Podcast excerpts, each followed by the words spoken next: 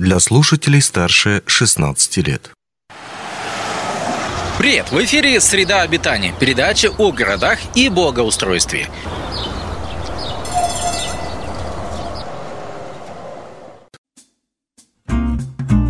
Привет! Сегодня поговорим об общественном центре, который предлагают построить в Мирном. На момент подготовки этой передачи для жителей Мирного проходил опрос о том, какие объекты из мастер-плана города нужно построить в первую очередь. Среди вариантов были кольцевая велодорога, опоясывающая город, обновленные центральные улицы, общественное пространство и так называемое третье место. Что это за место такое и как оно появилось в мастер-плане, сегодня мы вам и расскажем. Термин «третье место» пришло к нам из социологии, а точнее от одного конкретного социолога – Рэя Ольденбурга. По мнению этого ученого, первые два места, которые чаще всего посещают люди, это дом и работа. Дом есть дом, а на работе мы проводим большую часть нашей жизни. И, конечно, тут должно найтись место чему-то третьему. А третье место, по мнению Ольденбурга, это некое общественное пространство, где люди собираются после работы и могут неформально пообщаться. Причем нет четкого определения того, что именно должно быть этим третьим местом. Кафе, бары или что-то в этом духе. Есть только основные признаки того, каким должно быть это место. Во-первых, в этом месте все присутствующие должны чувствовать себя непринужденно, а социальная иерархия не должна играть роли. То есть какие-то пафосные рестораны для этой цели точно не подойдут. Во-вторых, Вход туда должен быть свободен, без каких-то ограничений и фейс-контроля. В-третьих, у таких мест почти всегда есть завсегдатаи.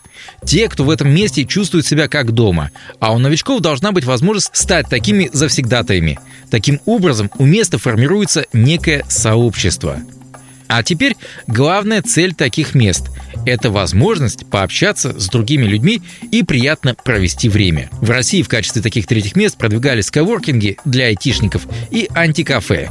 Но в Якутии, по крайней мере в наших северных городах, эти форматы не нашли широкого применения. Конечно, есть спортивные секции, тренажерные залы и прочее, но тренировки не подразумевают особого общения между собой.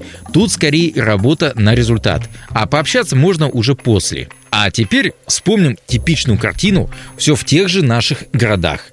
С наступлением зимы на улице холодает, и подростки после школы начинают забиваться по подъездам или в тамбурах магазинов или ДК. Возможно, они уже ушли с занятий в секции, а свободное время и желание поболтать у них есть.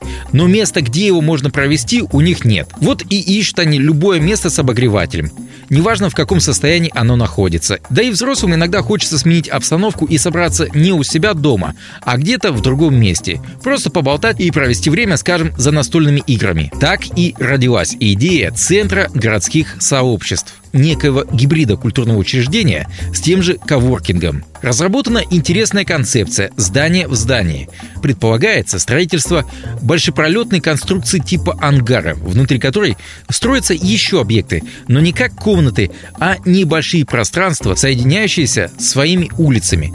Об этом в интервью Якутия Дели также рассказали представители компании и разработчика проекта. По словам собеседника Якутия Дели, центр будет напоминать торговые мовы. Несомненно, такой современный объект станет центром притяжения молодых мирнинцев и сможет объединить все направления – школы искусств, спортивные комплексы, культурные учреждения. Что ж, подытоживая, хочется надеяться, что и проект общественного центра, и другие идеи для будущего мирного все же удастся воплотить в жизнь. Так что скрестим пальцы на удачу. На этом все. Счастливо!